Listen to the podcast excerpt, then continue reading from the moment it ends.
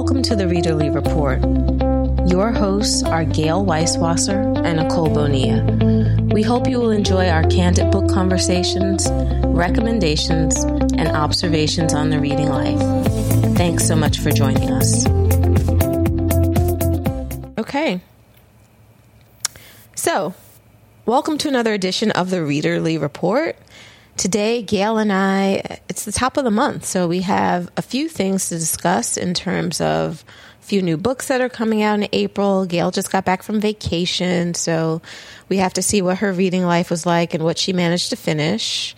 Um, we have our, we're going to be announcing the winner of our March Book Madness, you know, our Readerly Report March Book Madness competition. Um, so we'll be discussing those two finalists. So it looks like we have a pretty robust conversation coming up. We've got a lot to get to.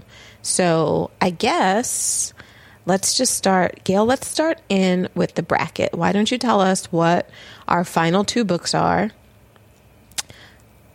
Set us up for that. Yes. Okay. All right. So we're down to the final two. And we have two books left Everything Here is Beautiful versus American Marriage. Um, Nicole, if I had asked you at the very beginning of this to predict who would be at the end, uh, are these books you, you think you would have come up with back then? No. Neither of them are just not everything here is beautiful. I don't think. I I love how you assume that it would not have been an American marriage that I didn't think would make it. But no, I didn't think everything here is beautiful, but I had not really paid attention. I just saw the we how many we started with 16 books. Correct. So I don't think I was really paying attention to the brackets. I saw the books and I saw what I thought might make it. And because of the way we structured, you know, what books went against each other in the opening rounds, like I would have thought that some of those books would have been in competi- in play now, but they knocked each other out. So I'm a little bit surprised. But you know, it's it's interesting to me that of course, well, not interesting. That's a lie. It is. I guess it makes sense that we would end up with two literary fiction books. Yeah. I mean, I'm not really that surprised given your and my types, the books that we gravitate towards, the books that resonate the best with us. And I think it's been fun to sort of parse these out a little bit. And I, I think sometimes I predicted that a, a, round would go one direction and it went another based on the conversation. When we sort of like put these books through the criteria and put them through their paces, things came out a little differently than than I expected. Um, all right, well let's let's get to this one. So we have everything here is beautiful. We've talked about this on the show many times. Um, this is the book about uh, mental illness. Um, uh, immigration a little bit and the relationship between two sisters. And it has beat out some serious competition with The Girl on the Train and Waiting for Eden, which is a book that you and I both loved. And I think the reason that it has made it as far as it has, uh, in addition to just being a good book, is that we have felt that the themes that come up in the book are ones that are timeless or timely and that the book itself will stand the test the test of time because it's still going to be it's resonant and powerful. Yeah, in you know five years from now. The second book we have is American Marriage, Tayari Jones' book about a uh, love triangle that takes on issues of racism and kind of institutional, well, institutional racism, and then just challenges of being a black man. This book we have lauded from the beginning. We've both really liked it. It it had its toughest competition early on when it was up against Great Believers due to some poor planning by the people who seeded the bracket. Um, and we actually ended up flipping a coin because we went back and forth so much on American Marriage versus Great Believers, and we kept sort of talking each other in and out of winners, and ended up feeling like they were both so good that there was no way to resolve it other than through a coin flip. So the Great Believers is here in spirit. Yes, it is here. The, the ghost of the Great Believers is hovering and angrily watching this conversation. So, um, okay, so these two are both serious books, um, both literary fiction. Do you have a winner that you would get out of these two? I I don't know. It's so hard to go against. It's so hard to go against how sucked in I was by an American Marriage. You know, it's. I think that, and and I felt it as I was reading it. It's like feeling two kind of ways, like really sucked into this book and really reading it, and at the same time, there's a part of me in the back of my head going, "Wow, how does she do this?" Because I was rooting for this person, and now I'm rooting for that person. There's something, yeah, I don't know. There's something that's just very poignant and present, and and this novel just grabs me in a way that, you know, when I think of it next to when I think of it next to what's the other book? I can't even think of it. Everything here is beautiful. When I think of it compared to everything here is beautiful, like everything here is beautiful just seems a little more vague. And I really thought that that book was poignant. Like I really felt for the characters in that book.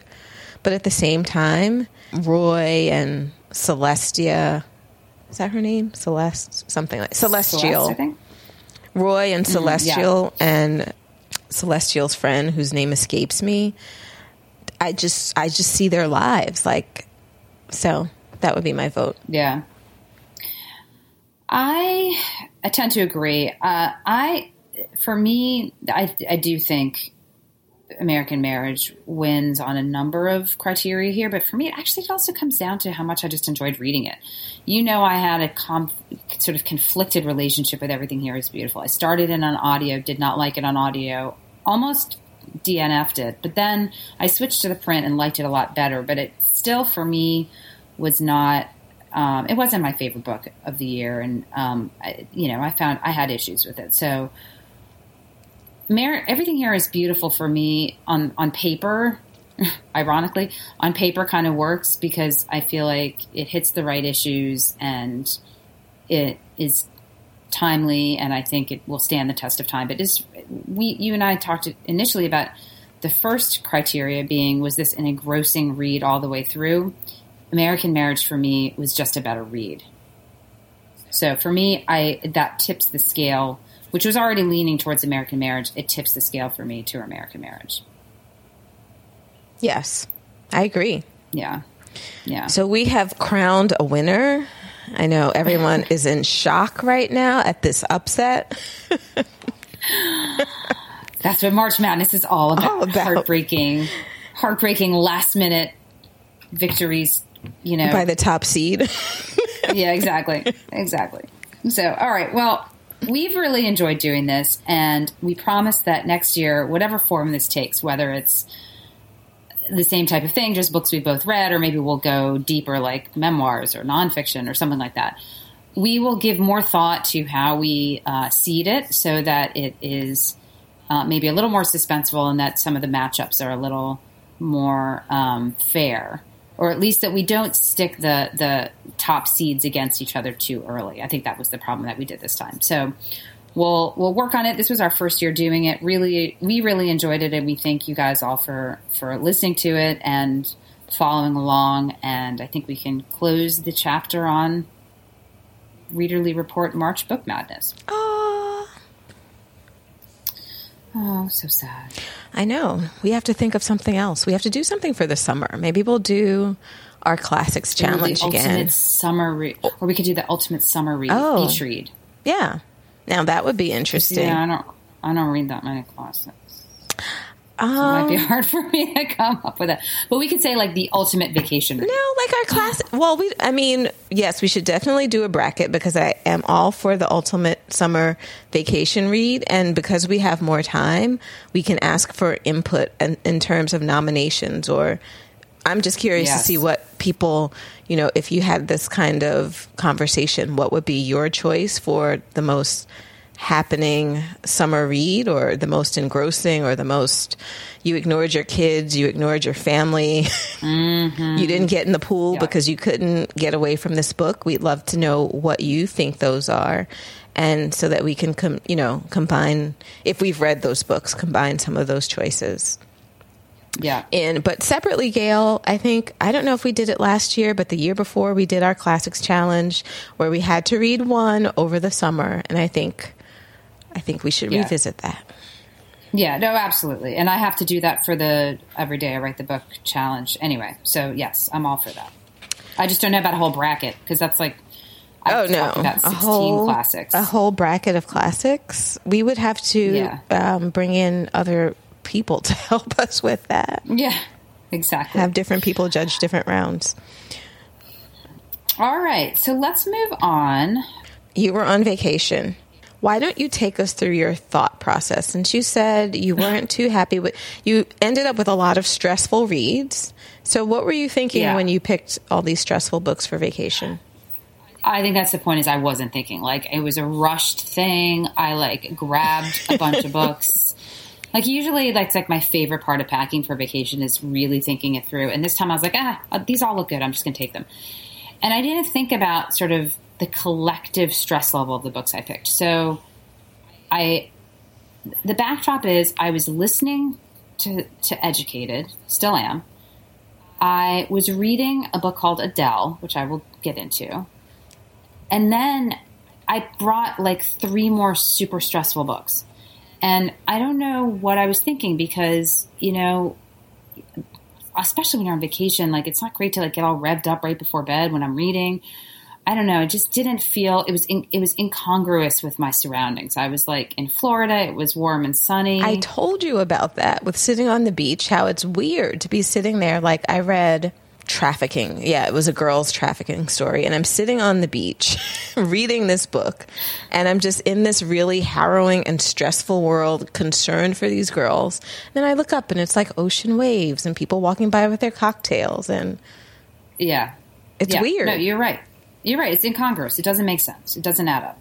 And I didn't think about that. And I just picked bad books. I mean, they weren't bad books. I just picked the wrong books. right. So the first book I finished was Adele, which I had been reading, which I think I talked about on the show. But if I didn't, it is about this woman. She's in her 30s. She's married with a little boy living in Paris. And she's like a sex addict and totally dissatisfied with her life and completely numb to relationships. And yet she's also like insecure and sad all the time. And she spends her life like in fear that her husband is going to discover that she's like sleeping with all these random men. So it's just not like it's not a relaxing, engrossing read. It's just sort of like it's what like roadkill. You like have to find out what happened. You have to keep reading, but it's not like super enjoyable. That's interesting because I had started reading that book and I did not, I haven't finished it. I didn't find it that engrossing. I was just like, ooh, SSDD, you know, here she goes again, sleeping with someone. Now she's going back. I don't know. There was a lack of urgency for that book. You know, like every time I came back to it, it's like, oh, she's doing the same thing. Um, yeah, I read her other novel, Perfect Nanny, which I feel like I don't know. I feel like she's not a great storyteller, but she writes about these. And, and now I don't even know if that's true, if she's not a great storyteller. She's Parisian, so I feel like they write about things differently. And I don't know that I like the style because she's very spare, and I really don't like a lot of spare books. And um, I feel like it's almost written from an, um, such an emotional reserve as to be just completely affectless. Just you know, it's just Yeah. told. And um, I don't know. I have a difficult time with that kind of book. The Perfect Nanny brought up a lot of issues that I thought were just really interesting, and this book didn't have the same thing for me. yeah. How far did you get into this one? Um, I think I got to the part where she's at this party and it's someone that her husband knows that she's thinking of, you know, she wants to become involved with and first he puts her off, but then it seems like he comes back. He Yeah. starts calling her later on. Yeah, I will probably finish mean- it cuz I'm halfway through and I do sort of want to see how it wraps up and if there's anything that will happen to make me feel any differently, but it's just sort of one of those books that I can read a few pages and then I'm like, oh, okay. yeah. Well, it's also not like I wouldn't call it a relaxing book. So, okay, so I finished that, and then I picked up Golden Child. Well, overall, but overall, would you recommend it, or are you just sort of like? Mm. Uh, if you don't like books with lots of graphic sex in it, then I don't recommend it. and if you don't like books about infidelity, because there's people who say like, "Oh my god, I like that book," except I couldn't stand the infidelity subplot. So if you can't stand like sex and infidelity, then this is like by far not the book for you. Um, I'm glad I read it. I found it interesting. I do think that the author hits on some interesting themes about sort of motherhood and identity. And, you know, she had some issues in her family with her parents that, you know, I guess you could partly argue made her the way she was. Um, and that was interesting. And it was not a long read. So yeah, I'm not, I'm not unhappy that I read it. And, you know, if after hearing this discussion, this sounds remotely appealing, then I would say pick it up. But I'm not again, unhappy like, that I read it. That's Gayle's endorsement. Yeah. yeah. Um, if you don't like, you know, graphic sex, then definitely don't read it. And it's not like erotic sex. It's just extremely clinical. It's like right. very, you know, which is sort of the, her point. Right. Like, that's what the book is about. Um, yeah. So I would say, you know, there's like a, I forgot what magazine or what source it uh, that I look at that has like buy it, borrow it, or skip it. This is definitely a borrow it. Mm-hmm. Like if your library has it, you see it on the shelf, you have time for it, pick it up. I wouldn't. I definitely wouldn't buy it. I wouldn't like go spend. This is not going to sit on my shelf. Well, it's already been returned to the library, but like it, it's this is not one I would keep on my shelf after I finished it. It would have been Spivey swapped. It would have been swapped, yeah, if I could have found the right recipient. Um, Okay, so the next book was Golden Child by Claire Adam, which we've talked about on the show. This is one of Sarah Jessica Parker's imprint, uh, which I've forgotten the name of her imprint. Do you remember what it's called? It's SJP for Hogarth. Okay. And she also did A Place for Us. And uh, Golden Child, I believe you've started but haven't finished. It takes place in Trinidad. It's about a family with twin sons one of the sons is like off the charts smart. The other one has a learning issue due to his childbirth. Like his cord was wrapped around his neck for a while and he had some brain damage from that. And basically, the son who has the learning issue disappears and the family has to figure out where he is. And when they do, it causes them to make some really difficult choices about the other son and the other son's future, and there's some sort of familial stuff tied up in there. So I don't want to give away too much. It is definitely a stressful book. You know, the kid's been kidnapped, and you see where he is, and you follow him, and so you know, really stressful to see what's happening to him, and you feel really awful for him, and then you feel awful for his parents, and then they have to make this terrible choice. And like again, not a not a relaxing book. I really liked it. It's literary fiction. Um, it's for me. It, it's interesting. It reminded me a bit of A Place for Us because it has to do with kind of the black sheep of a family and and the struggles a family faces. And I, it, it, was interesting to me that Sarah Jessica Parker kind of picked both of these books because even though they have very different settings, I think there are some common themes between them. And um, I'm glad I read it. This book will stay on the shelf, so this was a good one, but it just was stressful. Gayle so, was stressed. she was literally stressed was out. From, stressed from the reading. So then my choices after that were also stressful. Like I had brought as my classic read, and then there were none by Agatha Christie, Ooh. which is, you know, like 10 murders in a row. And I just kind of read a review of it before I uh, was going to start it. And someone's like, this is a very stressful book. And I was like, ah. So then I had picked a couple of other ones, but the one that I decided to read was Baby Teeth, oh, which God. I'm reading right now, which is unbelievably stressful. I told so, you. And I know you did. I know. And you were tr- you I, wanted not, it.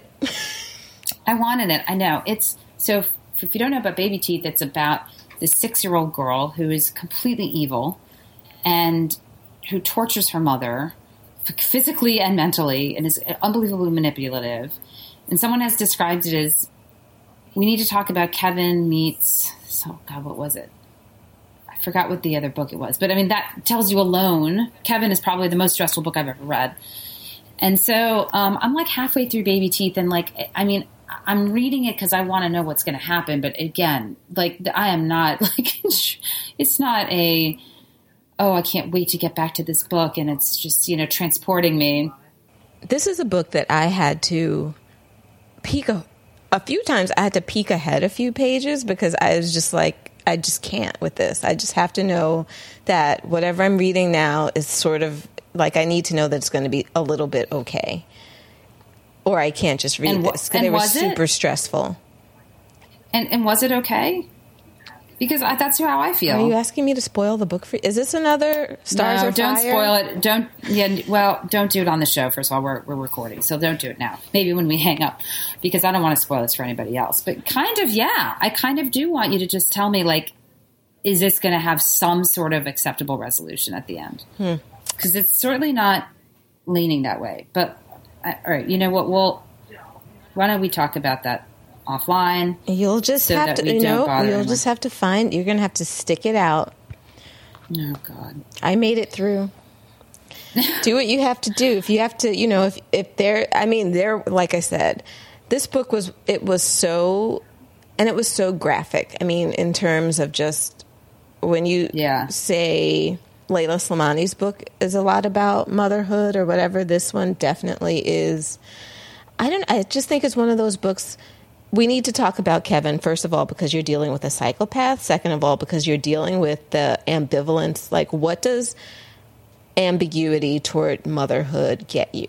I feel like in both Right. books, I feel like the mothers are just, you know, are conflicted about the children that they have and conflicted about what it takes away from their relationships and what it takes away from them. And, you know, it's almost just like these books are exploring whether whether you know society punishes you for that or whether your own child punishes you for you know whatever ambiguous I- feelings you might yeah. have about them i think I haven't gotten far enough yet. So in Kevin, there was this thing like which came first, her ambivalence or his sociopathy? Like, did she, did he turn out to be who he was because his mother was ambivalent about being a mother?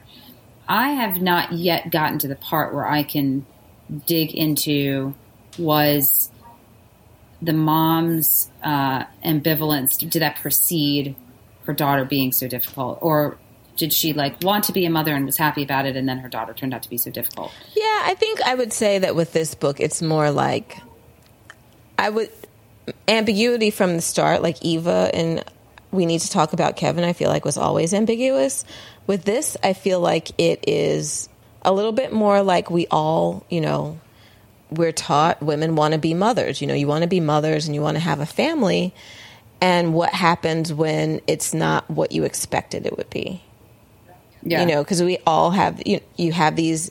No one thinks, okay, I'm going to get married, and I'm going to have a child, and it's going to be terrible. You know, my Right. child's going to be Right. evil. You'd think it's going to be a happy thing. You can't wait to do it. And what happens when when that's not quite the experience? But we should definitely talk more. Maybe we'll do like we won't do a full blown book club about it, but we should definitely have a more detailed conversation about it once you finished. okay and then i come home and i'm resuming educated and Ooh. like educated Why- is why super just- stressful and it's real Right. Why don't you just read something light? I, well, I, as soon as I finish both of these books, I am going to have like a two palette cleansers. I'm going to do an audio palette cleanser and I'm going to do a print palette cleanser because, like, I feel like I'm just like a bit like a jangle of nerves from all of this. Anyway, so that's that's the story. My only other bookish news to share is that while I was there, and you were nice to share my photo on the Readerly Report Instagram account, I went to Judy Blume's bookstore in Key West. So apparently, she spends a lot of her time in Key West, and she was lamenting the fact that there was not a good independent bookstore there. I don't know, maybe ten years ago. So she opened one. It's called Books and Books, and it's not a large bookstore. It is, um, and which makes it all the more admirable that it has what I thought to be an amazing selection of of literary fiction. It looked like it just Um, from the picture that you sent. Yeah, like there were so many books that I saw out on tables that were books that I've heard about on podcasts recently that you and I have discussed, like in our spring book preview. They were all books that I was like, oh, I want to read that. Oh, I want to read that. And, um, you know, it's just extremely well curated. So it's not like, you know, a full service bookstore that you're going to go in there and find, you know, shelves of nonfiction on lots of different topics. But if you're looking for vacation fiction, um, it was it was really good. It also had a you know an entire an entire shelf of just Judy Blume, which I thought was great. And uh, she was not in the store. I was kind of hoping she'd be like behind the counter, but unsurprisingly, she was not.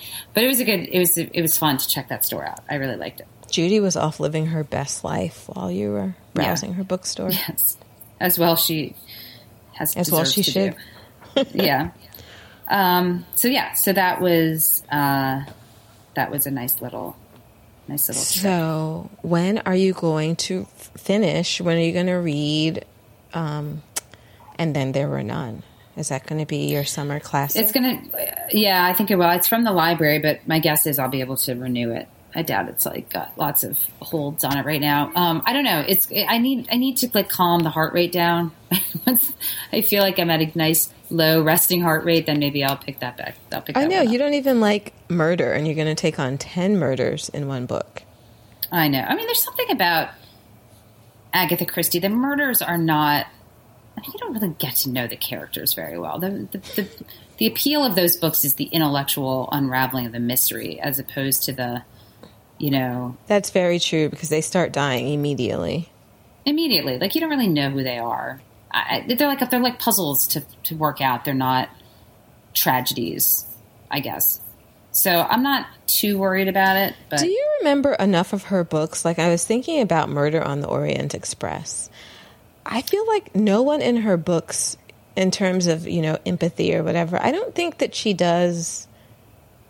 She doesn't do a lot of her books seem to revolve around awful people dying, being murdered. Yes. Yeah. They're not usually like in the throes of passion types of things. They're premeditated, calculated murders of people who deserved it.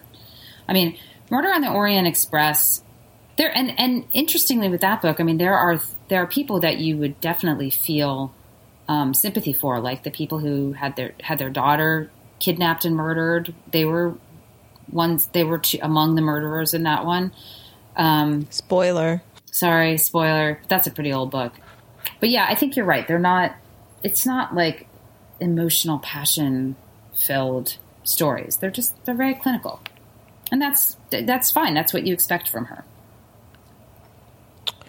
All right, let's move on to you. What are you reading? What am I reading? Okay, well, first of all, I have some updates. So, recent, I have been on Twitter sporadically, and I had tweeted about I was really loving "Where the Crawdads Sing" by Delia Owens. Mm-hmm. Yeah. I didn't love it by the time I finished, guys. Oh no. I mean, I didn't I didn't not love it. I wasn't unhappy I read it, to quote you. I wasn't unhappy I read it. The fir- the last third of the book, I think, really changed dramatically and I felt like out of nowhere. And so it changed the way I thought of the book. Don't know. It, I, I feel weird about it because, on the one hand, I think it was a very enjoyable read for most of the book. I think it's a book where you do have to suspend some disbelief because it has like some fairy tale ish elements of it. And I thought those were appealing. Like, I, I knew that some of the romances or whatever, thinking of the situation that Kya was in, that I questioned them. But at the same time, like I just really enjoyed the book. I really enjoyed her experience, the marsh. I thought it did a good job of exploring the roots of her family and why all of them made the decisions that they made. By the end, it turned to, into a courtroom drama that I felt like was implausible in a lot of ways. It really changed the, the tone of the book. So while I don't think the last third was poorly written or anything like that, I think that the tone just changed so dramatically that it was hard for me to reconcile all of them together. So and it it dropped a little bit. You know, I would say it's a mm, 3.75, you know. It it was a good book, but it's not like it had some issues by the end. Okay. I'm, I think that may be our next book club pick for my real life book club here in DC, so I will be able to discuss that with you. Oh, that's yeah. Looking forward to that. So, I also finished that audiobook that I have been talking about for the last 3 months, Looker by Laura Sims. I enjoyed the narration of it. I thought it had a good narrator. The book for me the content was just sort of it was, you know, it was fine. You know, it's like I'm not not unhappy that I read it. I don't even know what I'm saying anymore. it was fine. You know, it was about this woman who basically her life begins to unravel after her husband leaves her. Like they had been trying to have a baby, they had been doing in vitro fertilization. They are living in this brownstone in, I believe, an unnamed city. I was never really, I think it's New York and Brooklyn, but I really wasn't sure. Like maybe that's the part I missed in listening to it.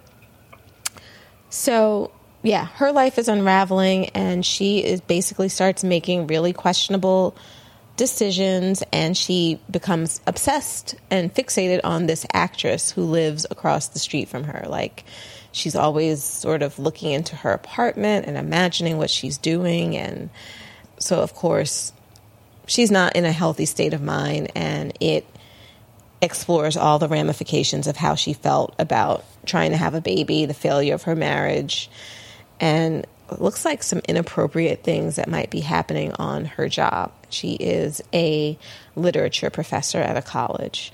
So I don't know. I mean, I don't know if it's that I've read this book before and it's not like it was anything. It's supposed to be a thriller.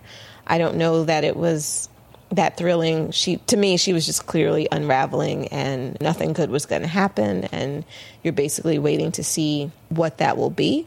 So it was okay.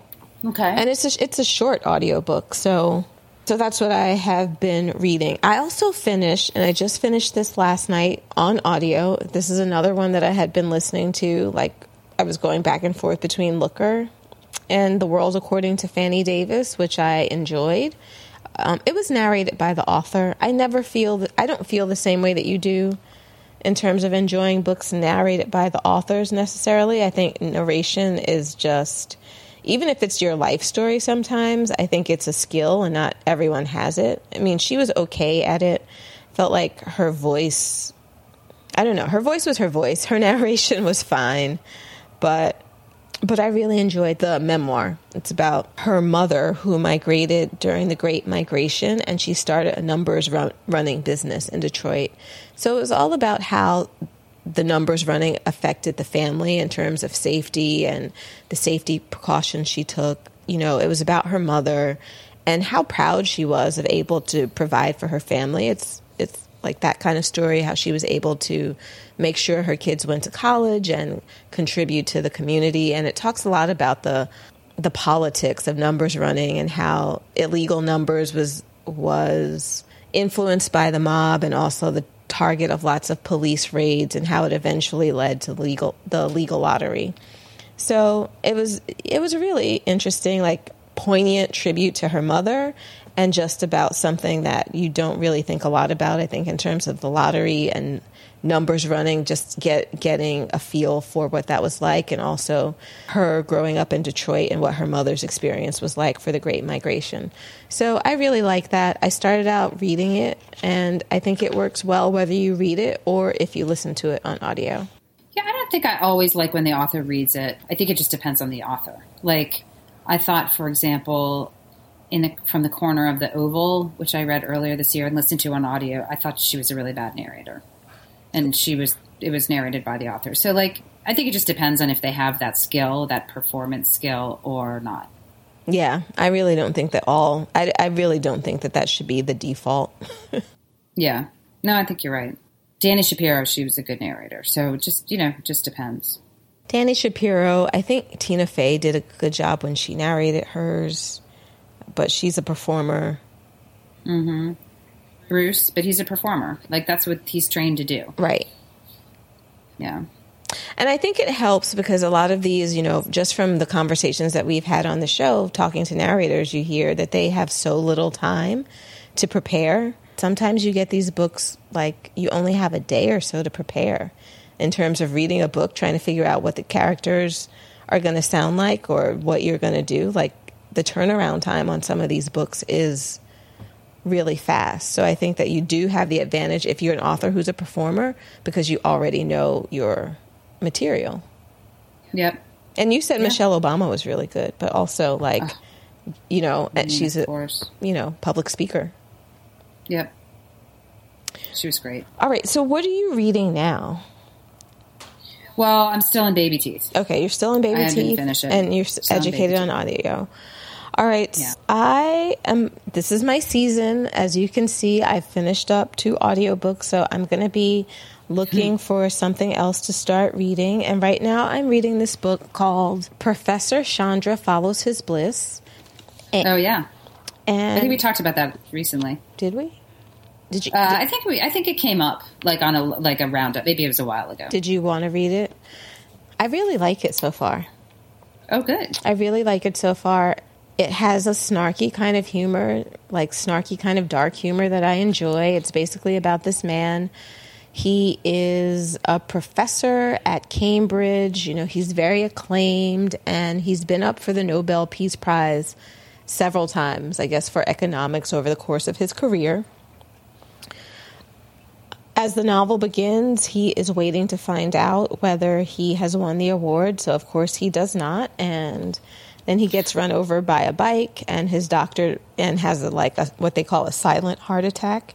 And his doctor tells them that he needs to chill out. So he journeys to Calif- California to take like some teaching fellowship and he isn't working on his book and it's sort of about his troubled relationship with his daughter he is recently divorced i guess in terms of recency like three years so it's all about him trying to find himself i mean you see that his family has basically you know he has one daughter who doesn't talk to him he has another daughter who's going to high school or she's in high school and she's applying to college but his relationship with her isn't good and her relationship with the rest of the family isn't good. So he has some things that need to be worked out. I mean, we can see that he's sort of a pompous, arrogant man who's um, isolated lots of people in his life. So yeah, we'll see. I'll see if he's able to get his bliss back and get his life together. But so far, he has not. So that's what I'm reading right now Okay. while I try to figure out what it is that I want to listen to on audio. I'm also reading The Care and Feeding of Ravenously Hungry Girls, which I am enjoying. Oh, how do you like it? I like it. I really like it. There had I had seen some things about this book that people enjoyed it but had a hard time connecting with the characters or rooting for the characters and I can see I can see that so far. I don't know that I really like anyone, but I'm enjoying the book. One complaint I heard on Sarah's bookshelves was that th- the beginning is intentionally vague on details, mm-hmm. and I'm and some people found that frustrating. Yeah, it is annoying. It is annoying. Okay, yeah, Sometimes, I mean, because it's such a common, it's such a common thing, you know, to build suspense or whatever. I think it gets it's wearying sometimes. yeah. Um, let's talk about our upcoming book club schedule, so that if people are listening and want to join in, um, later this month we're going to be talking about The Dreamers by Karen Thompson Walker. So that will be is that the 18th or the 25th? The 18th. The 18th, right? Mm-hmm. Okay, so that will air on the 18th. We're going to be talking about that book. And then the next book after that is is that A Woman Is No Man? I think so. We don't know our own schedule. I know. I have that as I have that at May, yeah. A Woman Is No Man is May. Okay. I was like, let's So let's if look on the Instagram account because I Yeah. posted it there. Yeah.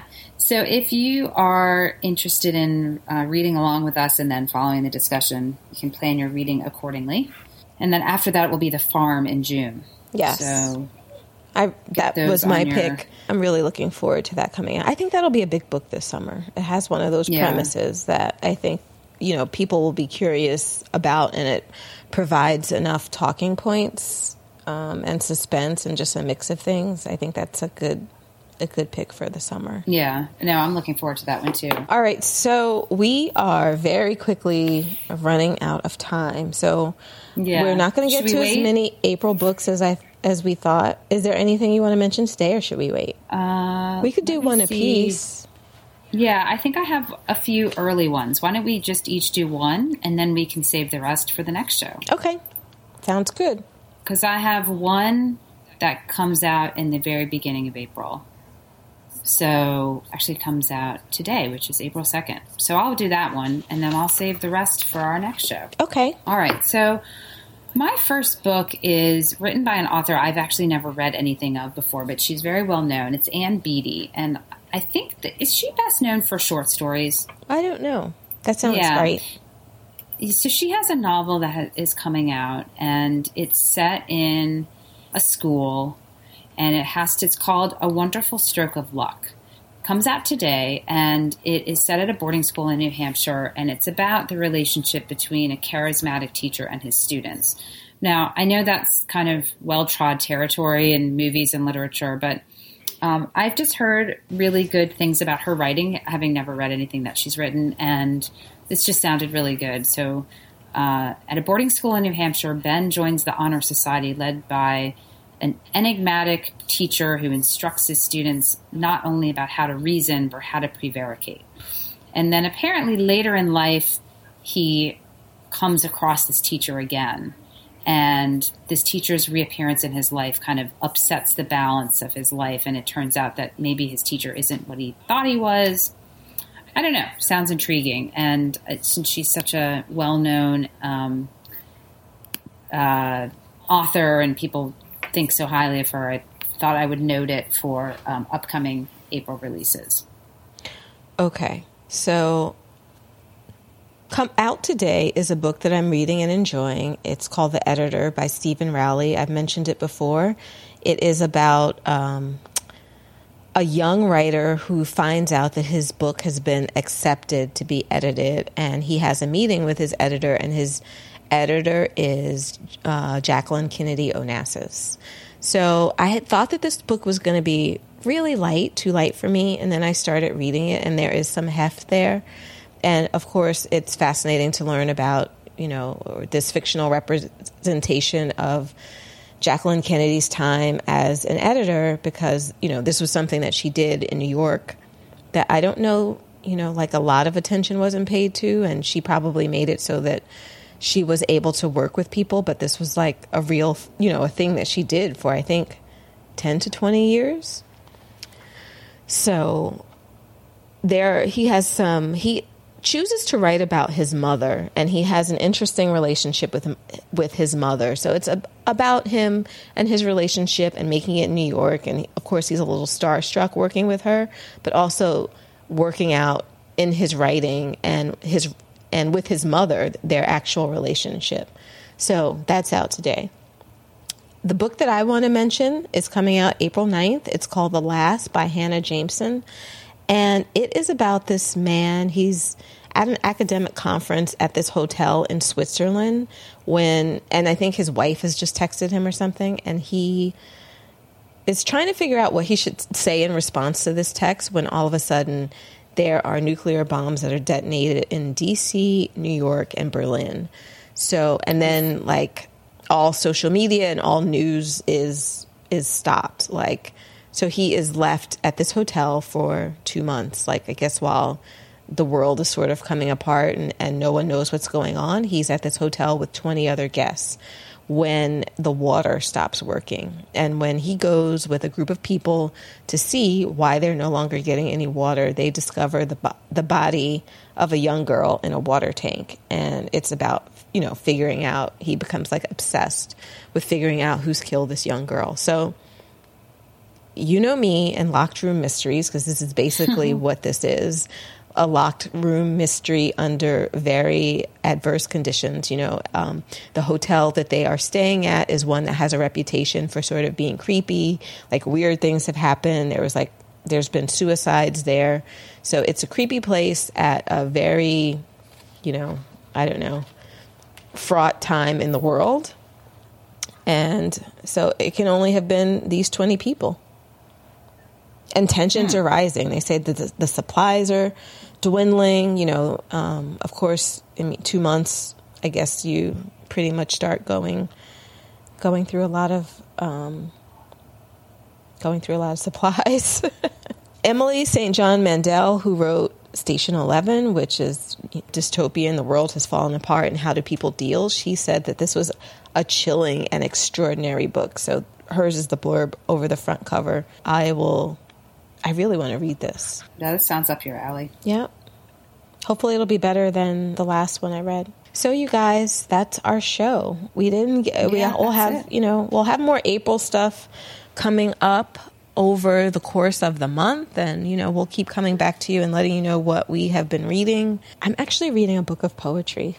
Wow. It's going to coincide with National Poetry Month. It's Hala Alyan's book, and I had wrote, writ, wrote read her book, The Salt Houses, which I really loved because I normally am not a poetry person, and I'm not, you know, every now and then I'll come across a collection that I'll read, but I'm reading her poetry right now, so I'll have more to report to you. It, this was not purposeful. I started in March, but I haven't finished, so now. April is poetry month, and I'll have things to say. Well, that's impressive. I'm in- intrigued to hear what you think. Um, all right. Well, thanks everyone for listening. And uh, if you like the show, please share it with your bookish friends, people who like to read, people who like to talk about books. Greatly appreciate it. Send it around. Share it with your book club. Share it with your best friend, whoever likes books and likes to talk about books. And let us know what you think, and let us know what you, books you're looking forward to. So you can reach us on our Facebook page, through Instagram, you know, however you I like to talk about books. yeah. So until next time, happy reading. We hope you've enjoyed this episode of the Readerly Report.